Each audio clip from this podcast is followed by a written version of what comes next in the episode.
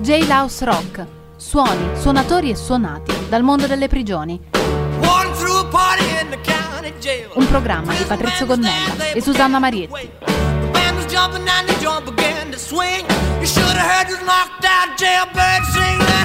Ben trovato a chi è in ascolto. Comincia puntuale come sempre una nuova puntata di Jailhouse Rock, la seconda di questa nuova stagione, ovvero suoni, suonatori e suonati dal mondo delle prigioni. Con voi a raccontare storie di musica e di carcere Patrizio Gonnella e Susanna Marie. Jailhouse Rock, carcere rock e jazz, carcere blues, carcere punk rock, carcere neomelodico, carcere folk, carcere hard rock, carcere heavy metal. La scorsa settimana eravamo negli Stati Uniti d'America con Bruce Springsteen e non me lo dimentico. Oggi torniamo nel nostro continente. La nostra storia dura due giorni e si svolge tra Monaco di Baviera e Vienna, poco più di 400 km in tutto. A Monaco è il 20 ottobre del 1977. Il pubblico ha riempito l'arena Olympial. Aspetta sotto il palco. Da un momento all'altro attende le prime note. Passano le ore, aspetta ed aspetta. La loro musica non arriva. Il concerto ancora non ha inizio. A Vienna siamo due giorni prima, lui sta suonando la sua chitarra sul palco della Stadthalle. Sale una ragazza, sventola un foglietto che ha in mano, probabilmente qualche frase di ammirazione per la band. Lui la guarda e poi vede l'uomo dietro di lei e la gente responsabile di sala e colpisce la ragazza con un manganello. Non può passarla liscia, pensa il chitarrista, allunga la gamba, è questione di un attimo e la gente cade. C'è del sangue. Accidenti, pensa il chitarrista, non era quello che intendeva fare.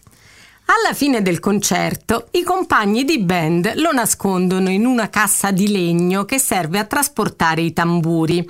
Smontano il palco, lo chiudono lì dentro e fanno per imboccare l'uscita con tutta la processione di uomini e strumenti. Ma la gente di responsabile di sale è furioso. Quel calcio gli ha rotto una mandibola. Tutte le uscite sono presidiate dalla polizia. I poliziotti hanno con sé i cani. I cani annusano, annusano e annusano. Quando arriva la cassa dei tampuri, abbaiano e abbaiano e abbaiano.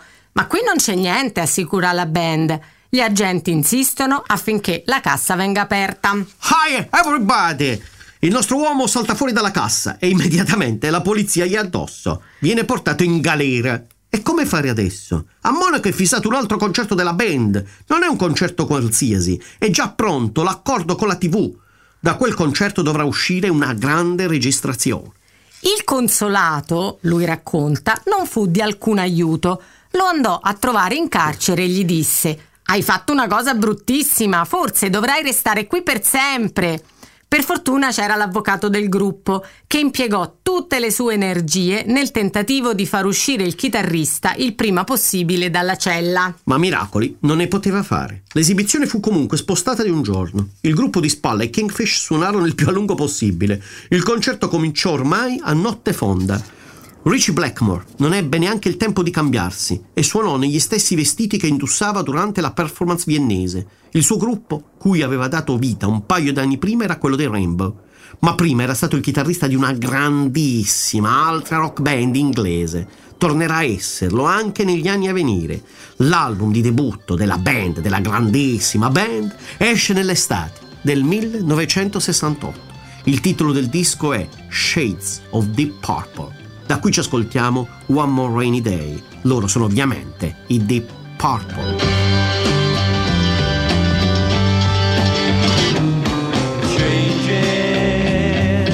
Visible changes, sky looking so forlorn. It looks like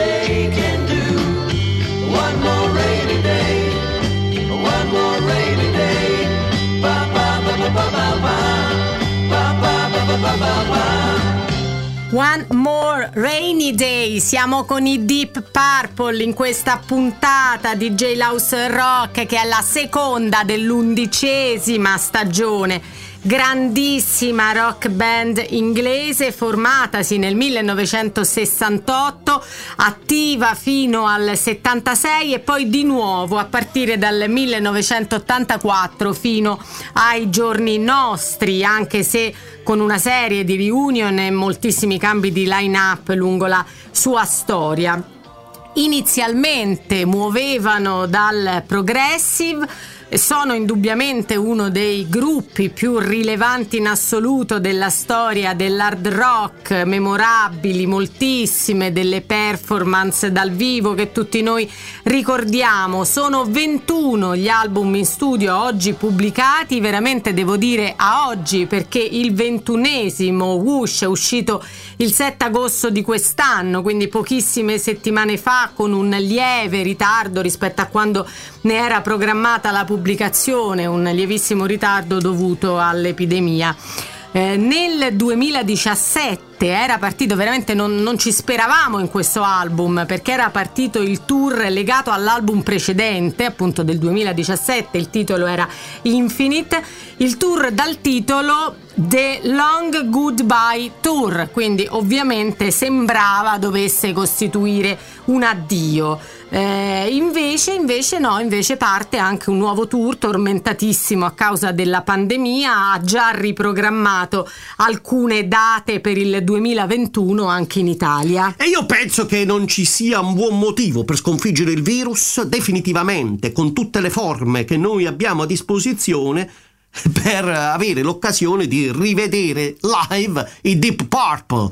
Eh, diciamo è un'occasione straordinaria, a parte gli scherzi vedremo come e quale sarà la stagione dei concerti del 2021. La scorsa puntata l'abbiamo dedicata al boss e anche il boss aveva in programma un tour mondiale che eh, doveva che lanciare Lecture to You. Eh, speriamo sia un tour che si realizzerà, speriamo che sia il tour della prima era post-Trump. Machine Head, un album che è un classico dell'hard rock, è il sesto che i Deep Purple pubblicano e siamo solo al 1972. Da qui ci ascoltiamo Highway Star.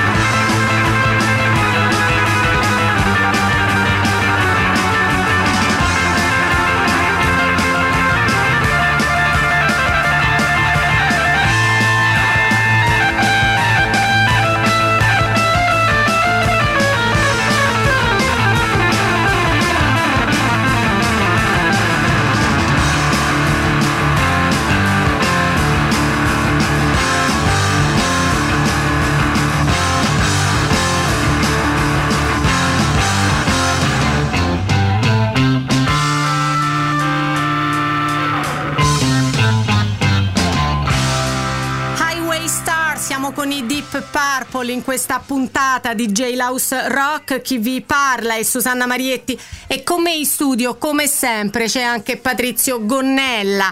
Nei giorni scorsi il quotidiano Domani ha pubblicato una inchiesta che riguardava il carcere campano di Santa Maria Capuavetere. In particolare riguardava una presunta eh, spedizione punitiva con la quale circa 300 poliziotti penitenziari provenienti dall'intera regione sarebbero nell'aprile scorso entrati in istituto e eh, avrebbero mm, massacrato di botte i detenuti di un reparto che il giorno prima aveva protestato alla notizia, cioè a causa della paura suscitata dalla notizia che un detenuto era positivo al Covid-19, non un detenuto qualsiasi, bensì colui che nel gergo eh, sciocco e infantilizzante del carcere viene chiamato lo spesino, colui che passa di cella in cella eh, a raccogliere le ordinazioni della spesa, quindi diciamo il modo migliore per diffondere il contagio. A firmare questa inchiesta che ha anche rivelato l'esistenza di un video che ha ripreso questi pestaggi, a firmare questa inchiesta è Nello Trocchia che noi siamo contenti contenti di avere qui oggi con noi a J-House Rock. Ciao Nello. Buongiorno, ciao, buongiorno ciao. alle ascoltatrici e agli ascoltatori e a voi. Ci racconti allora da dove sei partito e a che punto siamo? Sono partito da un dato che quando eh, succedono, accadono pestaggi, violenze in carcere, noi facciamo a brandelli la nostra carta costituzionale e sospendiamo lo Stato di diritto e demoliamo la nostra democrazia la rendiamo più povera e più fragile. Questo è il paradigma di partenza. Ovviamente io faccio il giornalista e ho bisogno di verificare e riscontrare quanto era ancora nel campo delle ipotesi. Quindi mi sono servito di eh, fonti che ho utilizzato e che ho riscontrato attraverso la raccolta di testimonianze, così da poter scrivere nei giorni scorsi e rivelare eh, che esistono non solo un video, esistono più video, saranno almeno un centinaio, frammenti di video, immagini, che riprendono le violenze e i pestaggi che sono stati compiuti, quindi possiamo andare oltre le ipotesi e il condizionale, all'interno del carcere di Santa Maria Capovetere, Francesco Uccella, il 6 aprile. Ma perché Abbiamo centinaia? Ripart... Nello, centinaia perché? Per una ragione molto semplice, perché le telecamere del reparto Nilo, del padiglione Nilo, Uh, sono diverse, non è un'unica uh, telecamera e quindi chiaramente ci sono frammenti di video, non è un solo video. E tant'è eh, che a dimostrazione di quanto uh, vi racconto e ho raccontato, lo stesso testimone che è stato interrogato nel maggio scorso ha specificato che ha visto almeno per quanto di sua pertinenza, perché lui era in uno dei piani, io non l'ho rivelato per non farlo identificare, eh, lui ha visto almeno 25-30 frammenti di video, perché chiaramente le immagini della telecamera di videosorveglianza sono diverse le telecamere di videosorveglianza e sono diversi i momenti che sono stati poi ricostruiti e che sono diventati materiale probatorio, non è un unico filmato che hanno messo insieme, ma ci sono diversi filmati a seconda del piano, a seconda della zona del piano, perché le telecamere stanno nel corridoio, stanno nello spazio della eh, antistante l'ora d'aria, stanno nelle scale, quindi sono diversi video per questo, no? è un discorso soprattutto tecnico, non è un video unico che riprende tutto, perché le telecamere, la telecamera al reparto Nilo, che è enorme, sono almeno oltre 80 celle, eh, sono diverse e quindi sono diversi i video che eh, comprovano e riscontrano le violenze. Non è un caso unico, cioè non è che c'è stato un solo pestaggio, quattro agenti che eh, hanno pestato un detenuto, no, il pestaggio è stato sistematico, perché come ho raccontato attraverso appunto riscontrando alcune notizie che avevo avuto attraverso anche questa testimonianza eh, di questo detenuto che è stato pestato, poi è uscito dal carcere, è stato interrogato perché è uno che ha fatto la denuncia e che soprattutto si è rivisto nei video, cioè lui si rivede mentre lo pestano. Cioè dice eccomi qua, ecco io sono quello, io sono quello circondato da cinque poliziotti, manganellato e, e picchiato dai, dai, poliziotti. Questo è, è diciamo, il livello di specificità che io ricostruisco e restituisco alla pubblica opinione, cioè non siamo nella, nell'incertezza, non siamo nella possibilità nel campo delle eventualità, siamo nel campo purtroppo di quello che è accaduto. Senti, questo, quello che è accaduto, eh, diciamo, che reazioni hai avuto? in generale, di tipo dal, dalle istituzioni, dalla politica, dal, dalle, diciamo, noi siamo ovviamente più avvezzi a queste storie, purtroppo, però mi, mi interessano le altre eh, reazioni. Eh, voi siete testimoni eh, da anni e denunciate da anni quanto accade nelle carceri, quindi come dire è, è, è, è, ovvio anche perché voi ve ne siete occupati anche subito dopo i fatti eh, che voi ve ne occupiate. Il, il, dramma, uso questa parola non a caso, anzi la ribadisco, il dramma è che non se ne occupino gli altri. Io sono questa storia che ho rivelato, queste inchieste che ho realizzato in diverse puntate eh, per domani è, è, è stata ripresa eh, solo da Gaia Tortora sulla 7 che ne ha parlato. Eh, non a caso, ho visto il cognome. Esatto, esatto. E questo racconta tanto, no? Un paese che, uh, io sono tifosissimo del Napoli, si, uh, anche, i nostri, dire, anche, i nostri, figli.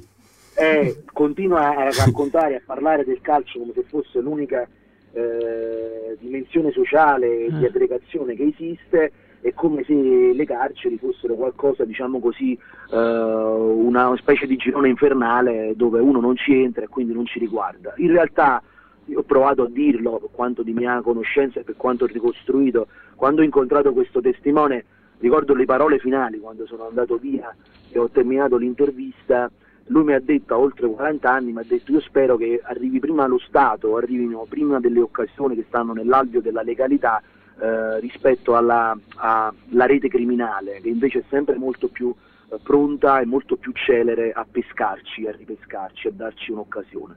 Questo per dire che cosa? Quando uno sostiene l'idea malsana che poi alla fine non ci riguarda, che poi alla fine vabbè le hanno menati, vabbè buttate la chiave, in realtà se noi non diamo un'occasione e realizziamo e portiamo a compimento quello che è il principio sancito e scolpito nella Carta Costituzionale, quelle persone che tornano nella rete criminale vanno a minare la nostra sicurezza, cioè non è qualcosa che non ha una ricaduta nel nostro equilibrio esistenziale, cioè tutto si tiene in un paese, in una comunità. E le condizioni carcerarie e le capacità che noi abbiamo di dare occasioni eh, stanno dentro anche la nostra sicurezza di domani e anche oltre alla tenuta, diciamo così, democratica del nostro paese. Consentitemi di dire ci tengo molto perché non c'è solo il pestaggio che atterrisce, quello che ho ricostruito io sono altri due passaggi che secondo me sono molto gravi e che avrebbero dovuto, come dire, dare, diciamo così, ancora più elementi a un dibattito che invece non c'è stato. Il primo, le cure. Allora, visto che molti di, dei detenuti sono stati pestati e volevano farsi curare e refertare, Dopo il pestaggio si è instaurato, mi raccontava questo testimone, e ho avuto altri riscontri, una specie di regime all'interno del carcere. Non era possibile, bisognava prenotarsi e c'erano le visite dopo 15 giorni per farsi refertare e tutto questo raggiunge un acme di indecenza rispetto alla storia di un detenuto che è stato pestato e poi messo in isolamento. Io ho chiesto le ragioni di quell'isolamento, ma non mi è stato risposto, ma mi hanno confermato la storia sia dal provveditorato sia dal Ministero, ma non avevo bisogno di verifiche perché le avevo già fatte, ma io ho chiesto conto, come fanno i giornalisti. Questo detenuto, pestato e messo in isolamento, è morto ai primi di maggio. Lui era, eh, aveva già delle eh, pregresse patologie, ma la domanda è perché è stato messo in isolamento questo detenuto? È stato curato quando era in isolamento, cioè è morta una persona, cioè, dopo il pestaggio e dopo l'isolamento. Ce ne vogliamo occupare o questa persona non conta niente sulla base poi di quale assunto? Uno. Due. Uh, io voglio sapere, visto che l'ho ricostruito col testimone, che cosa è stato trovato. Su questo vado avanti con, con l'inchiesta dopo la perquisizione, cioè quella perquisizione straordinaria come viene motivata? Perché c'era stata una protesta violenta e allora perché il magistrato di sorveglianza Puglia esce il 6 aprile dal carcere e dice che la situazione era abbastanza tranquilla a Santa Maria e la protesta era stata rumorosa perché chiaramente c'era la paura del contagio, che non è che fuori abbiamo paura di contagiarci abbiamo paura del Covid-19 e dentro il carcere, visto che stanno quelli come dire, del girone infernale, quelli paura non devono avere, avevano paura esattamente come noi fuori, solo che loro sono reclusi e noi no, giustamente. Loro alcuni scontano, altri sono in attesa di giudizio, però è giusto che gli garantiamo eh, tutti i diritti che abbiamo anche noi fuori, no? Quindi loro hanno fatto quella protesta, il magistrato di sorveglianza dice tutto bene, si organizza sta sta, questa perquisizione straordinaria, atta, cioè, finalizzata a trovare cosa? Oggetti contundenti, quanti ne sono stati trovati? Perché a quanto mi risulta e dalle testimonianze dei riscontri che ho io non hanno trovato quasi nulla. Poi però eh, eh, ufficialmente sarebbero stati trovati dei bastoni. Allora io non vorrei, eh, tant'è che lo riscontro perché c'è un capitolo dell'indagine che va a verificare eventuali falsi e depistaggi, che ci sia stata come dire la costruzione di pezzi d'appoggio, è un po' quello che mi riporta il testimone, a giustificare quello che è successo il giorno prima. Qua siamo di fronte a un caso di eh, non marginale, perché ci sono tutti gli elementi che noi abbiamo già visto in altre occasioni, quando lo Stato di diritto in questo Paese è stato sospeso, e succede sempre quando ci sono delle, delle, para, delle dire, parentesi emergenziali. Il caso è molto diverso, però quanto ricorda, in una logica di emergenza, di enorme stato di, di, insicurezza per il Paese, quello che è successo nel 2001 con la Diaz, che è successo alla Diaz, era una situazione diversa, all'interno c'erano attivisti e giornalisti, però è vero che ci fu un'irruzione, è vero che quell'irruzione, che è finita con un pestaggio, è stata giustificata con eh, delle molotov, se non ricordo male, che furono in realtà portate da alcuni poliziotti infedeli che poi sono andati anche a processo. Cioè queste cose non è che non le abbiamo già viste in questo paese. E in carcere abbiamo visto una cosa analoga, io ho parlato con un funzionario del DAP, che come dire rispetto al silenzio della politica, eh, alla domanda che mi facevate prima, scusate sì. la, la, lunghezza della risposta, al silenzio della politica poi viene rotto, basta che uno anonimamente parla con qualche funzionario, anche di livello alto, e ti dice, sappiamo tutti che è successo a Santa Maria, sono entrati e l'hanno riempito di botte, cioè non è che ci mette tanto a dirlo, perché non ci vuole tanto a ricostruire quello che è accaduto. Su questo, tra l'altro, condivido con voi una riflessione, ma voi sicuramente ne sapete più di me, io non riesco a comprendere perché non sia stata aperta, o se è stata aperta me lo dicesse al momento non me l'hanno ancora detto, un'indagine interna. Cioè fatti, la magistratura fa un atto di discovery l'11 giugno, l'atto di discovery è quando la magistratura svela che c'è un'indagine, fanno il decreto di perquisizione l'11 giugno, quando va Salvini a difendere gli agenti indagati, ma dal 6 aprile all'11 giugno voi di Antigone se non sbaglio, avete inviato una segnalazione al DAP. Allora, domanda non è, sbagli. Non sbaglio. Adesso sto continuando a porre questa domanda. Ma se siamo in presenza di una segnalazione che è molto ben documentata di presunti, perché all'epoca non c'era la rivelazione sui video, pestaggi, ci sono eh, gli audio delle testimonianze dei detenuti, si potevano andare a verificare lo stato di salute di questi detenuti, si potevano andare a sentire i responsabili del reparto, il comandante della polizia penitenziaria, cioè esistono i funzionari istruttori, cioè si può fare un'indagine interna, in questo paese, come dire, in tutte le istituzioni si deve sempre usare questa formula che comincia a diventare autoassolutoria, aspettiamo la magistratura, perché non è complicato, non è complicato andare a Santa Maria, sentire chi c'era lì, parlare con quelle persone, parlare con i detenuti, con gli avvocati, vedere le, elementi documentali che erano già stati presentati ad aprile e capire che almeno qualcosa è andato storto. Solo che di questa indagine interna, se c'è stata o non c'è stata, io ho chiesto, ma non mi è stata data risposta.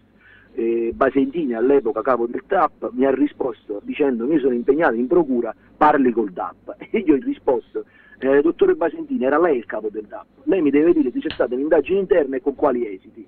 Da allora Basentini non ha più risposte, proverò nuovamente a capire se mi dà una risposta. Dal Ministero ancora deve arrivare una risposta sul dato, però non è che dobbiamo aspettare la magistratura, perché altrimenti questi agenti sono a contatto ancora con i detenuti, perché stanno esattamente negli stessi eh, istituti, alcuni quelli soprattutto che assistevano, perché la dinamica è quelli di Santa Maria assistono, quelli che sono entrati da fuori con foulard e caschi picchiano, ma il rapporto e l'interlocuzione è con gente che ti ha vista mentre venivi pestato e che non ha intervenuto non ha fatto nulla perché quello non accadesse.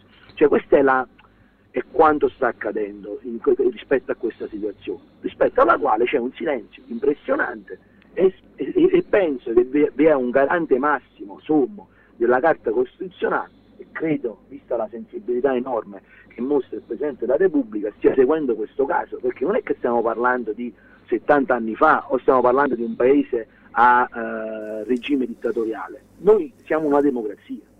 Sì, sì, siamo una democrazia e, solo, e, poi lasciamo lo spazio pubblico uh, all'unico che è andato lì a Santa Maria Capovetere con un'altra motivazione che è stato Salvini. Questo no, poi... sì, sì, hai perfettamente ragione. Ti dico una cosa, io poi sono, sono anche molto schietto, no? È chiaro che io ho chiamato il portavoce, l'ufficio stampa, ho chiesto una replica a Salvini, no?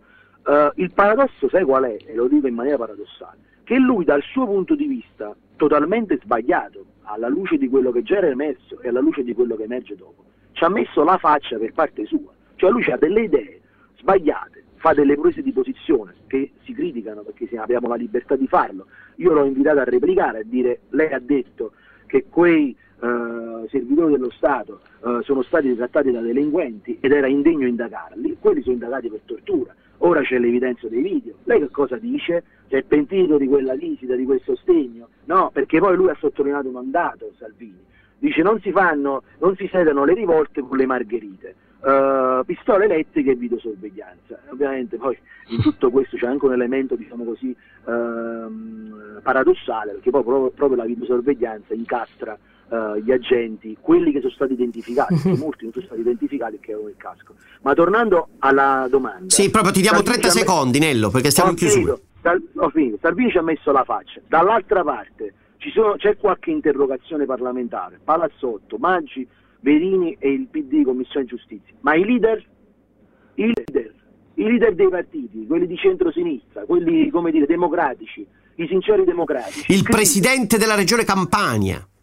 Ah, il presidente lancia, quello del lanciafiamme. No, no, no, non è pervenuto, non è pervenuto manco il segretario del PD, però, eh, Nicola Zingaretti. Sì, manco sì, pervenuti. sì. Cioè, non sono pervenuti manco gli ex ministri della giustizia aspettano, aspettano quello che verrà. Bisogna andare, a, bisogna come posso dire, tenerla viva l'inchiesta perché poi questi, te lo do, diciamo per esperienza, le inchieste quando vanno a finire, quando purtroppo come queste rischiano che il tempo lo, mm, e la non mediaticità un pochino le, ehm, le anestetizzano. Quindi io, a, a maggior ragione noi ti siamo grati per aver aperto questa luce ma io faccio solo il mio dovere, noi dobbiamo fare questi giornalisti, eh, nessuna gratitudine. Io ringrazio voi per quello che fate e che avete fatto in questi anni e continuate a fare. E vi abbraccio. Grazie Nello, Grazie. buona giornata. Ciao. E in bocca al lupo per questa nuova avventura editoriale del domani.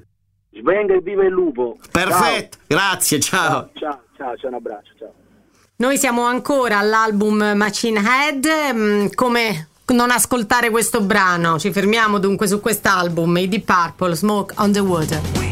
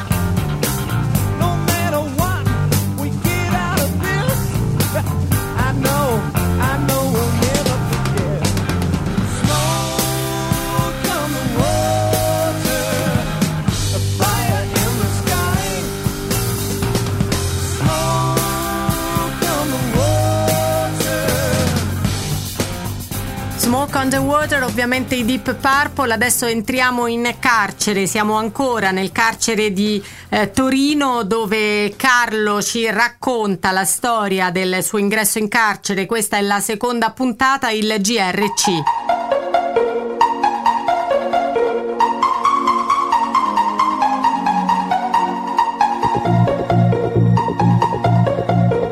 GRC, giornale radio dal carcere.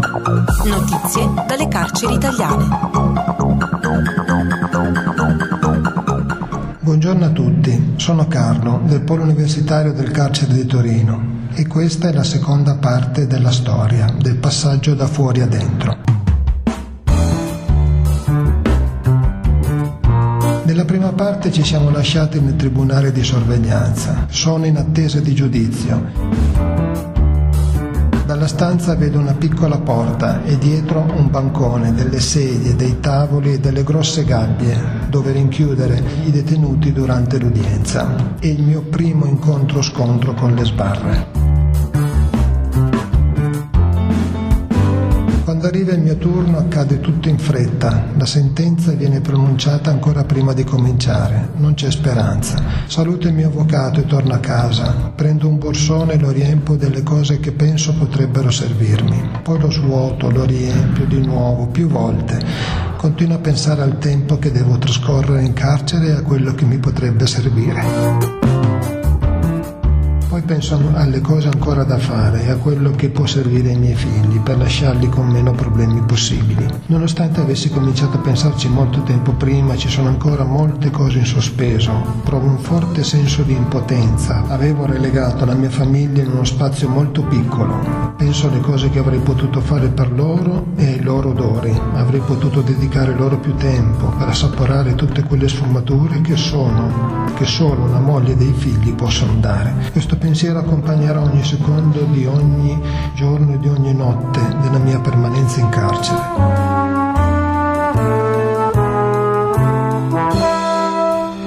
Arriva il giorno della sentenza e la mia vita comincia a trasformarsi. Le mie giornate sono un turbine di emozioni confuse, tutto in discussione, famiglia, lavoro, affetti. Tutelare la mia famiglia è divenuto il, più, il punto più cruciale della mia vita. Come evitare loro l'umiliazione di un padre portato fuori in manette? Ogni squillo del, di campanello, ogni rumore sospetto può rappresentare la fine di quest'incubo e l'inizio di un nuovo. Quante notti ancora vorrei passare a farmi abbracciare dai miei figli, consapevole di quello che mi sta accadendo. Sono sensazioni molto forti ma nascoste, forse per timidezza o per paura di offendere la dignità altrui. Infine giunge anche il momento. Sono le 4 del mattino, sono sotto. Scendi? E mia moglie. Sembra tutto a posto, la casa in ordine, l'auto è lavata e con il pieno. Faccio qualche telefonata per salutare i miei cari, chiudo la porta di casa, consegno le chiavi al custode e vado. Quei pochi minuti trascorsi insieme sono indimenticabili, ho le lacrime agli occhi. La giornata è piena di sole, è fresca, è un sabato tranquillo, il traffico trascorre senza fretta qualcuno va in centro, qualcuno a correre, è apparentemente una giornata come tante altre.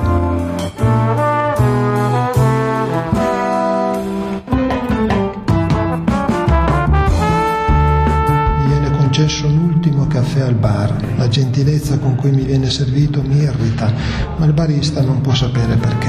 Non avevo mai percorso questa strada, il carcere l'avevo sempre visto da lontano, passando dalla tangenziale. Adesso invece sto per conoscerlo da dentro. L'auto si ferma.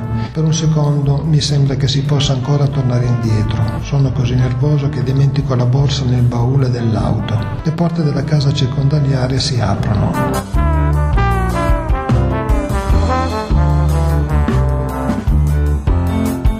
Racconto si concluderà in un prossimo episodio. Un saluto a tutti da Carlo.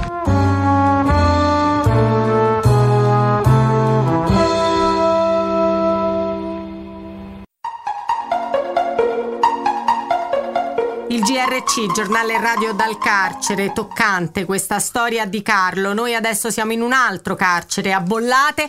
A Bollate chi c'è? Ma ovviamente la nostra band di musicisti, questa la loro interpretazione dei Deep Purple, come sempre si presentano da soli e quindi io a Bollate lascio il microfono. Buon pomeriggio a tutti i radioascoltatori di Gelaus Rock, come sempre dal quarto reparto di Bollate, qui la Freedom Sound. Bene, quest'oggi una cover dei Deep Purple, Black Knight, cantata indegnamente dal sottoscritto, e al basso Angelo e alla batteria il nostro mitico Robbie Rock alle tastiere Guido. Benissimo, allora ci sentiamo la prossima settimana con eh, un'altra cover. Eh, noi vi aspettiamo. Ciao a tutti!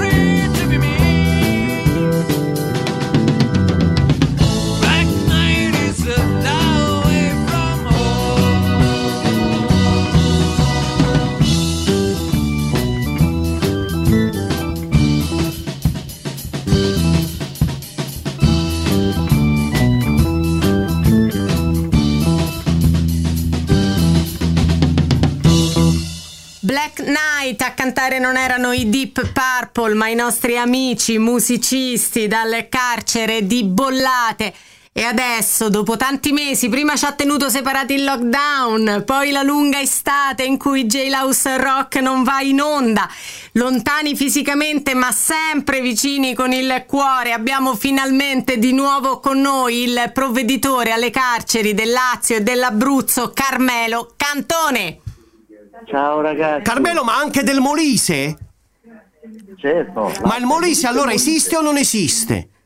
Il Molise disegna la via alla felicità. Quindi tu ce lo consigli. Ce lo consigli, diciamo. Che... Al prossimo lockdown tutti in Molise. Beh, eh, hai visto, hanno, più volte hanno registrato zero contagi, si mangia bene, bellissime campagne. Eh, la pasta molisana la pasta molisana, eh, c'è pure Di Pietro che c'ha È vero, Di Pietro era molisano, forse è il, è il molisano più noto, questo non so se è una cosa... proprio ai limiti, ai limiti del, dell'Abruzzo. Ai limiti dell'Abruzzo. Eh, non mi ricordo come si chiama il paese di cui è stato anche sindaco. Senti Carmelo, siamo all'inizio di una lunga stagione di Gelaus che speriamo non sia interrotta dai venti, eh, ovviamente... Non ci speravamo più. Non ci speravamo, più, più, ecco io ti darei una libertà di parola, così, eh, per descrivere cosa, cosa significa l'epidemia in carcere, il rischio epidemico, eh, cosa significa nelle ansie dei detenuti e nelle ansie del personale, dei lavoratori, dei poliziotti, dei direttori. Cosa si può fare, cosa si fa e cosa, diciamo, ma anche dal punto di vista quasi non solo mm, medico, ma quasi più, diciamo, qua, generale, emotivo, ecco. No, infatti questo secondo aspetto che dici tu, emotivo morale, è quasi diventato più importante, più consistente rispetto al primo, che è fondamentale. Perché in fondo sta vicenda finora almeno ho visto due fasi che poi ci ha accompagnato tutti, cioè sia il personale, sia gli operatori, sia gli operatori. Una primissima fase di angoscia che viene vissuta da ciascuno secondo le proprie coordinate. Cioè, un personale che sta in angoscia rispetto ai detenuti che, sta, che, stanno, che vivono fra, fra le quattro mura in stato di restrizione è un'angoscia manifestata, purtroppo noi sappiamo anche in modo diverso. Poi però c'è, una, c'è stata una seconda fase, non tanto di rassegnazione ma di rimodulazione, cioè nel giro di pochi giorni tutti si sono resi conto che ci si trovava a vivere una vicenda epocale, che i nostri genitori, i nostri vecchi, nel mio caso i miei genitori, ma i nostri nonni eh, hanno fatto le guerre o la guerra e hanno vissuto quella, quella tragedia.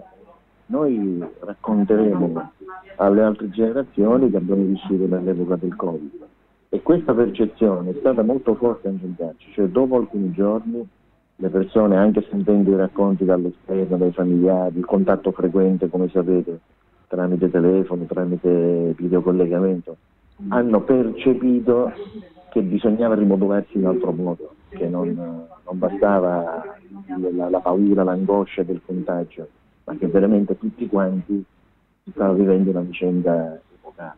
Questa è un po' la fascia in cui ancora stiamo navigando in questo momento. E c'è l'abitudine un, al di là del fatto se c'è, ti chiedo la duplice domanda, disponibilità da un lato e abitudine dall'altro a proteggersi, a proteggersi come ormai facciamo fuori, con mascherine, laddove è necessario guanti e roba del genere. Sì, ma anche, un, anche per noi devo dire un verbo di, maggior, di ancora maggiore attenzione. Allora, noi mh, cerchiamo di insistere sempre sulla necessità che siano mantenute condizioni peggiori però non, chi mai aveva pensato, se non in situazioni particolari, a una scientifica sanificazione dei luoghi? Ormai invece comunque sia, anche quando finirà questa emergenza, comunque apparterrà alle nostre abitudini. Cioè non si tratta soltanto di avere il straccio depressivo e pulire tutto, ma di sanificare gli ambienti soprattutto di frequentazione collettiva, aule scolastiche, sale colloqui, uffici, sale riunioni, corridoi. Eh, è una piccola sana abitudine che è entrata ormai nella, nel nostro DNA e a cui non eravamo abituati prima. Ma insomma, nulla di speciale rispetto a quello che succede anche in tanti altri ambienti di comunità collettiva. Senti, sono abitudini che cambiano. Senti Carmelo, a marzo ovviamente tutto questo ci è piovuto addosso in maniera immediata e drammatica, c'è stato bisogno di un lockdown totale, eccetera. In qualche modo adesso abbiamo un po' imparato, come si dice, a convivere con il virus, no?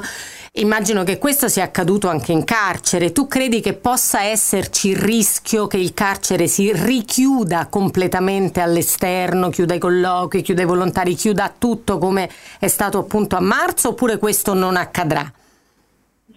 Mm, non vedo tanto il rischio di una, di una chiusura. Eh, quello che vedo, e ne abbiamo parlato anche di recente nel nostro distretto con, con i vertici degli istituti, è la preoccupazione che eh, un rallentamento di tutto delle attività porti poi a una stagnazione all'interno degli istituti. Noi invece abbiamo bisogno di riprendere, lo stiamo facendo progressivamente, il respiro di tutte le attività. Eh, ma non, non, c'è una, non, c'è tanto una volontà di chiusura. Certo, diciamocelo francamente, eh, se i colloqui per alcuni mesi non si sono fatti, questo significava meno lavoro per il personale che d'altra parte però era distratto da tante altre emergenze. Ma non può appartenere al futuro una situazione di questo tipo dove a Beterno faremo soltanto colloqui a distanza eh, con i pannelli divisori nelle sale colloqui. ci si abitua passo passo a questo come a- all'ing- al reingresso sostanzioso del volontariato, delle scuole, del, insomma, in genere del terzo settore. Non c'è, la volontà un rischio di una chiusura, c'è un- il pericolo di un eccessivo rallentamento, questo sì. Anche Sei- perché le risorse diminuiscono progressivamente. Le risorse umane dico, eh. Senti, prima di salutarci un'ultimissima, un'ultimissima domanda. Ehm, ovviamente c'è più difficoltà dentro, obiettive difficoltà ad organizzare attività. Fra le attività che eh, noi come un po', un po' supportiamo a distanza e a volte anche nella vicinanza c'è lo sport, c'è il calcio e c'è il calcio femminile. Eh, recentemente Papa Francesco ha ricevuto una delle ragazze che gioca con la squadra Atletico di Ritti, che tu ben conosci, una squadra promossa Ah, sì, da Antigone. La squadra con- di Bibbia femminile. eh, certo, con l'Università Roma 3, con l'Associazione Progetto Diritti e l'ha ricevuta in epoca Covid, quindi in piena epoca Covid. E ha scritto anche un libro, Papa Francesco, con la prefazione di Totti. Mi sarei immaginato la tua postfazione, ma non l'ho vista. Ecco, quanto è importante anche in questa fase tenere in piedi lo sport, che però è questo lo dico, eh, diciamo, sì, popolare deve essere sempre, sempre, ma deve avere anche una componente agonistica. Col- Allora, concordi? guarda, eh, guarda, la risposta eh, migliore non te la posso dare io. Se tu vieni eh, un giorno eh, verso dalla, dall'una al- dall'una in poi e ti affacci dalla finestra di casa mia, perché come tu sai io ho un alloggio di servizio che, che è alle spalle di Regina Celi, eh, dove c'è la sede del procurato, e dalle finestre di casa mia sentirai le urla dei detenuti di Regina Celi che giocano a pallone, uno spettacolo. Ti dico che e sentire quelle, quelle urla di gioia, infatti mia figlia mi diceva ma, ma quanto stanno vincendo? Perché ogni tre secondi. Va- vabbè, diciamo che a volte un'immagine guarda, è la migliore spiegazione. È un'immagine- è la migliore spiegazione. Senti, va bene, noi ti lasciamo sperando che non sia il dodicesimo scudetto della Juve. Oh, no, no, non no. se ne può più. No, no, no, no. Qualsiasi cosa veramente. no. Tranne il lockdown, qualsiasi cosa. Tranne il lockdown, qualsiasi cosa. Ora ci penserà, ci penseranno, diciamo, tutte le inseguitrici dal nord e dal sud. Ciao Carmelo! Ciao Carmelo, un abbraccio, prossima. Ciao. Ciao. E noi torniamo ai Deep Purple, facciamo un salto in avanti nel tempo, arriviamo ai Deep Purple di oggi, il penultimo album in studio, il ventesimo, lo abbiamo citato all'inizio, è Infinite che vede la luce nell'aprile del 2017, è anticipato da questo singolo, ci ascoltiamo Time for Bedlam. Right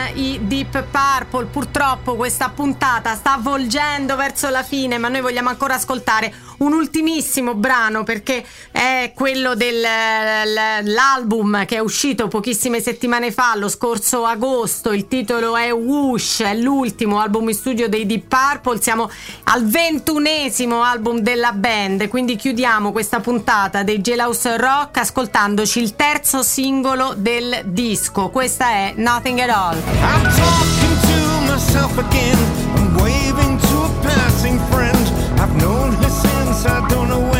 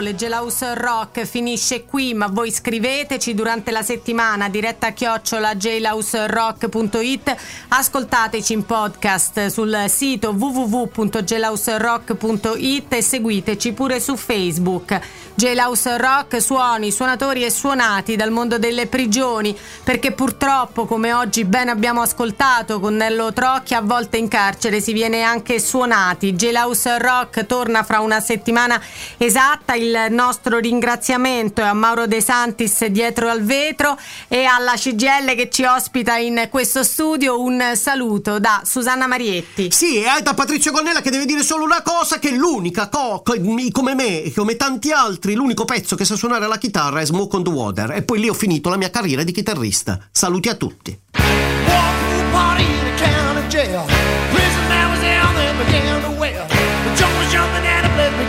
Swing.